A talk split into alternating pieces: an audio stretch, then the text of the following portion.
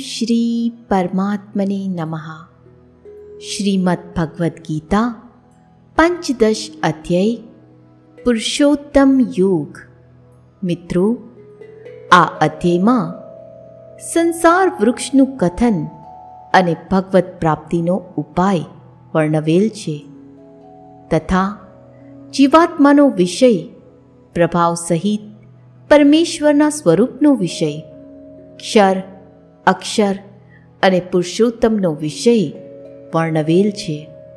શ્રી ભગવાન બોલ્યા, આ સંસાર વૃક્ષની ઉત્પત્તિ અને એનો વિસ્તાર આદિ પુરુષ નારાયણથી જ થયો છે.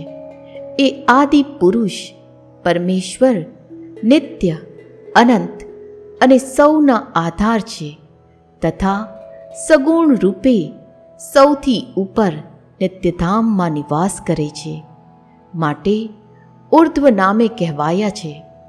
આ સંસાર વૃક્ષ, એ જ માયાપતિ સર્વશક્તિમાન પરમેશ્વરથી ઉદ્ભવ્યું છે.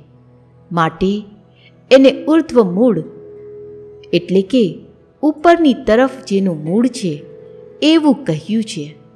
સંસાર વૃક્ષના જન્મ વખતે સૌ પહેલાં બ્રહ્મા ઉદ્ભવે છે.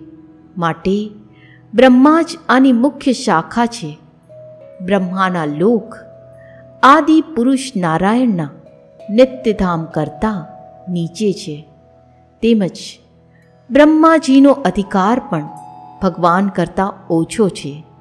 બ્રહ્મા એ આદિ પુરુષ નારાયણથી જ જન્મ્યા હોવાને લીધે એમના જ શાસનમાં રહેવાને કારણે એમને અધઃ શાખમ કહ્યા છે, જેનું આદિ પુરુષ પરમેશ્વર રૂપી ઉર્ધ્વ મૂળ છે, જેની નીચે રહેલી બ્રહ્મારૂપી મુખ્ય શાખા છે તથા વેદો જેના પાંદડાઓ છે, એવા અસંસારરૂપી અશ્વત્વ વૃક્ષને તત્વજ્ઞાનીઓ અવિનાશી કહે છે, જે માણસ એ સંસાર રૂપી વૃક્ષને મૂળ સહિત તત્વથી જાણે છે.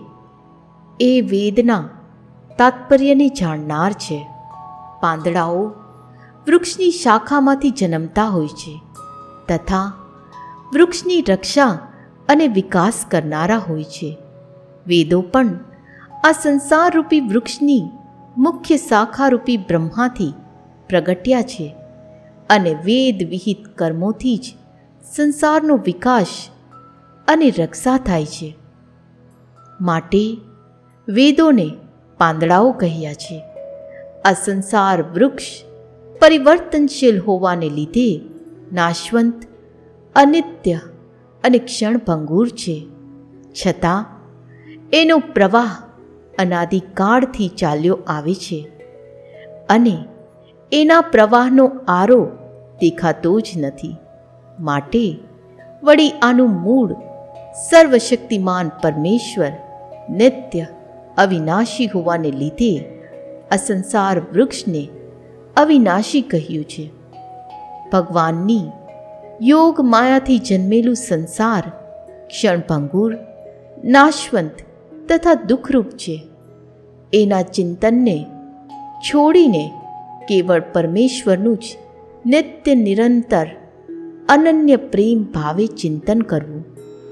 એ વેદના તાત્પર્યને જાણવું છે.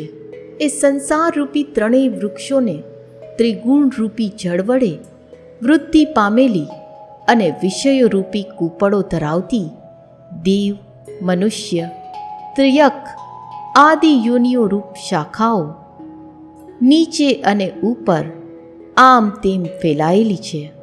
તેમજ એ શાખાઓના મનુષ્ય લોકમાં કર્માનુસાર બાંધનારા, અહંતા, મમતા અને વાસનારૂપી મૂળિયા નીચે અને ઉપર બધા લોકોમાં ફેલાયેલા છે.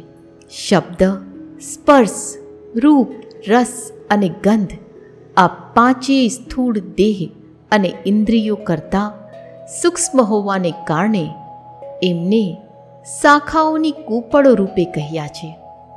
બ્રહ્મલોકથી શરૂ કરીને પાતાળ સુધીના જેટલા લોકો છે અને એમનામાં નિવાસ કરનારી યોનિઓ એ સર્વ સંસાર વૃક્ષની ઘણી બધી શાખાઓ છે. મનુષ્ય શરીરમાં કર્મ કરવાનો અધિકાર છે. તેમજ મનુષ્ય શરીર વડે અવિદ્યામૂલક અહંતા મમતા અને વાસના રૂપ કરવામાં આવેલા કર્મો બંધનના કારણ મનાયા છે. માટે આ મૂળિયા મનુષ્ય લોકમાં કર્માનુસાર બાંધનારા છે.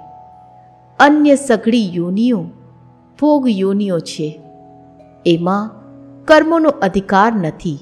માટે ત્યાં અહંતા, મમતા અને વાસનારૂપી મૂળિયા હોવા છતાં પણ તે કર્માનુસાર બાંધનારા નથી હોતા.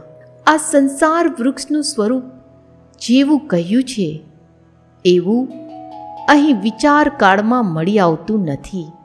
કેમ કે આનો નથી તો આદિ કે નથી તો અંત. તેમજ નથી આની નિશ્ચિત પ્રકારની સ્થિતિ માટે આ અહંતા, મમતા અને વાસનારૂપી અત્યંત દ્રઢ થયેલા મૂળ ધરાવતા સંસારરૂપી અશ્વત્વ વૃક્ષને દ્રઢ વૈરાગ્યરૂપી શસ્ત્ર વડે કાપી નાખીને સ્થાવર જંગમ સ્વરૂપ સંસારના ચિંતનોનો તથા અનાદિકાળથી અજ્ઞાન વડે દ્રઢ થયેલા અહંતા, મમતા અને વાસનારૂપી મૂળિયાઓનો ત્યાગ કરવો. એ જ સંસાર વૃક્ષને બીજા સઘળા મૂળિયા સહિત કાપી નાખવું છે. એ પછી એ પરમ સ્વરૂપ પરમેશ્વરને સારી પેઠે શોધવા કે જેને પામી ચૂકેલા માણસો ફરી પાછા વળી સંસારમાં નથી આવતા અને જે પરમેશ્વરથી આ પુરાતન સંસાર વૃક્ષની પ્રવૃત્તિ અર્થાત પરંપરા વિસ્તાર પામી છે. એ જ આદિ પુરુષ નારાયણને હું શરણે છું. આ પ્રમાણે દ્રઢ નિશ્ચય કરીને એ પરમેશ્વરનું મનન અને ધ્યાન ધરવું, જેમનું માન અને મોહ નષ્ટ થઈ ચૂક્યા છે, જેમણે આસક્તિરૂપી દોષને જીતી લીધો છે, જેમની પરમાત્મા સ્વરૂપમાં નિત્ય સ્થિતિ છે અને જેમની કામનાઓ પૂર્ણ રૂપે નાશ પામી ચૂકી છે. એવા સુખ દુઃખ રૂપી દ્વંદ્વોથી છૂટેલા જ્ઞાનીજનો એ અવિનાશી પરમપદને પામે છે. જે પરમપદને પામીને મનુષ્યો પાછા ફરીને સંસારમાં આવતા નથી, એ સ્વયં પ્રકાશિત પરમપદને ન તો સૂર્ય ઉજાડી શકે છે કે ન ચંદ્રમા, કે ન અગ્નિ એ જ મારું પરમધામ છે. આ દેહમાં રહેલો સનાતન જીવાત્મા મારો જ અંશ છે અને એ જ આ પ્રકૃતિમાં રહેલી મન સહિતની પાંચેય ઇન્દ્રિયોને ખેંચે છે. વાયુ ગંધના સ્થાનેથી ગંધને જે રીતે ગ્રહણ કરીને બીજે સ્થાને લઈ જાય છે, એ જ રીતે દેહ આદિનો સ્વામી જીવાત્મા પણ જે શરીરને છોડે છે, એ શરીરમાંથી પ્રાણો દ્વારા મન સમેતને, ઇન્દ્રિયોને લઈને પછી જે શરીરને પામે છે, એમાં જાય છે. આ જીવાત્મા શ્રોત્ર, ચક્ષુ, ત્વચા, રસના, ઘ્રાણ અને મનને આશ્રય એટલે કે એમની સહાય લઈને જ વિષયોને સેવે છે. શરીર છોડીને જતો, શરીરમાં સ્થિત રહેલો. વિષયોને ભોગવતો કે ત્રણેય ગુણોથી જોડાયેલો હોવા છતાંય જીવાત્માના યથાર્થ સ્વરૂપને અજ્ઞાનીજનો નથી જાણતા. કેવળ જ્ઞાનચક્ષુ ધરાવનાર વિવેકશીલ જ્ઞાનીજનો તત્વથી જાણે છે. યત્ન કરનારા યોગીજનો પણ પોતાના હૃદયમાં સ્થિત આ આત્માને તત્વથી ઓળખી શકે છે. પરંતુ જેમને અંતઃકરણ શુદ્ધ નથી કર્યું, એવા અજ્ઞાનીજનો તો યત્ન કરતા રહેવા છતાં પણ આ આત્માને નથી જાણી શકતા. સૂર્યમાં રહેલું જે તેજ આખા જગતને ઉજાડે છે, જે તેજ ચંદ્રમામાં પણ છે અને જે અગ્નિમાં છે, એને તું મારું જ તેજ જાણ. તથા હું જ પૃથ્વીમાં પ્રવેશીને પોતાની શક્તિથી સઘળા ભૂતોને ધારણ કરું છું અને રસ સ્વરૂપ એટલે કે અમૃતમય ચંદ્રમા બનીને સઘળી વનસ્પતિઓને પોષું છું. સર્વ પ્રાણીઓના શરીરમાં સ્થિત રહેલો હું જ પ્રાણ અને અપાનથી જોડાયેલો છું. પ્રાણ અને અપાનથી સંયોજાયેલ વૈશ્વનર અગ્નિ સ્વરૂપ થઈને ચાર પ્રકારના અન્નને પચાવું છું. હું જ સૌ પ્રાણીઓના હૃદયમાં અંતર્યામી રૂપે રહેલો છું તથા મારાથી જ સ્મૃતિ, જ્ઞાન તેમજ અપોહન થાય છે. બુદ્ધિમાં રહેનારા, સંશય વિપયર્ય આદિ દોષોને વિચાર દ્વારા દૂર કરવાનું નામ અપોહન છે. તથા બધા વેદો વડે જોડાયેલ હું જાણવા યોગ્ય છું. તેમજ વેદાંતનો કર્તા અને વેદોને જાણનાર પણ હું જ છું. આ સંસારમાં નાશવંત અને અવિનાશી. એ બે પ્રકારના પુરુષો છે. બધા વેદો વડે હું જ જાણવા યોગ્ય છું. તેમજ વેદાંતનો કરતા વેદોને જાણનાર પણ હું જ છું. આ સંસારમાં નાશવંત અને અવિનાશી એ બે પ્રકારના પુરુષો છે. એમની સઘળી ભૂત પ્રાણીઓના શરીરો નાશવંત અને જીવાત્મા અવિનાશી કહેવાય છે. આ બેથી ઉત્તમ પુરુષ તો જુદો જ છે. જે ત્રણેય લોકોમાં પ્રવેશીને સૌનું ધારણ પોષણ કરે છે અને જેને અવિનાશી પરમેશ્વર તેમજ પરમાત્મા એવા નામોથી ઓળખાવ્યો છે. હું નાશવંત જળ સમુદાયના ક્ષેત્રથી સર્વ રીતે અતીત છું. અને અવિનાશી જીવાત્માથી પણ ઉત્તમ છું. માટે લોકમાં તેમજ વેદોમાં પુરુષોત્તમ નામે પ્રસિદ્ધ છું.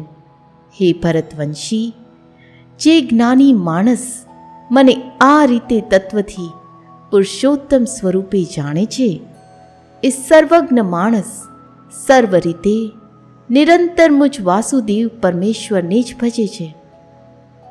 હે નિષ્પાપ અર્જુન આમ, આ ઘણું રહસ્યમય, ગોપનીય શાસ્ત્ર મેં કહ્યું. આને તત્વથી જાણીને માણસ, જ્ઞાની અને કૃતકાર્ય થઈ જાય છે. શ્રી કૃષ્ણ અને અર્જુનના સંવાદમાં શ્રીમદ ભગવદ્ ગીતારૂપી ઉપનિષદ અને બ્રહ્મવિદ્યા તથા યોગશાસ્ત્ર વિષયનો પુરુષોત્તમ યોગ નામનો પંદરમો અધ્યાય સમાપ્ત.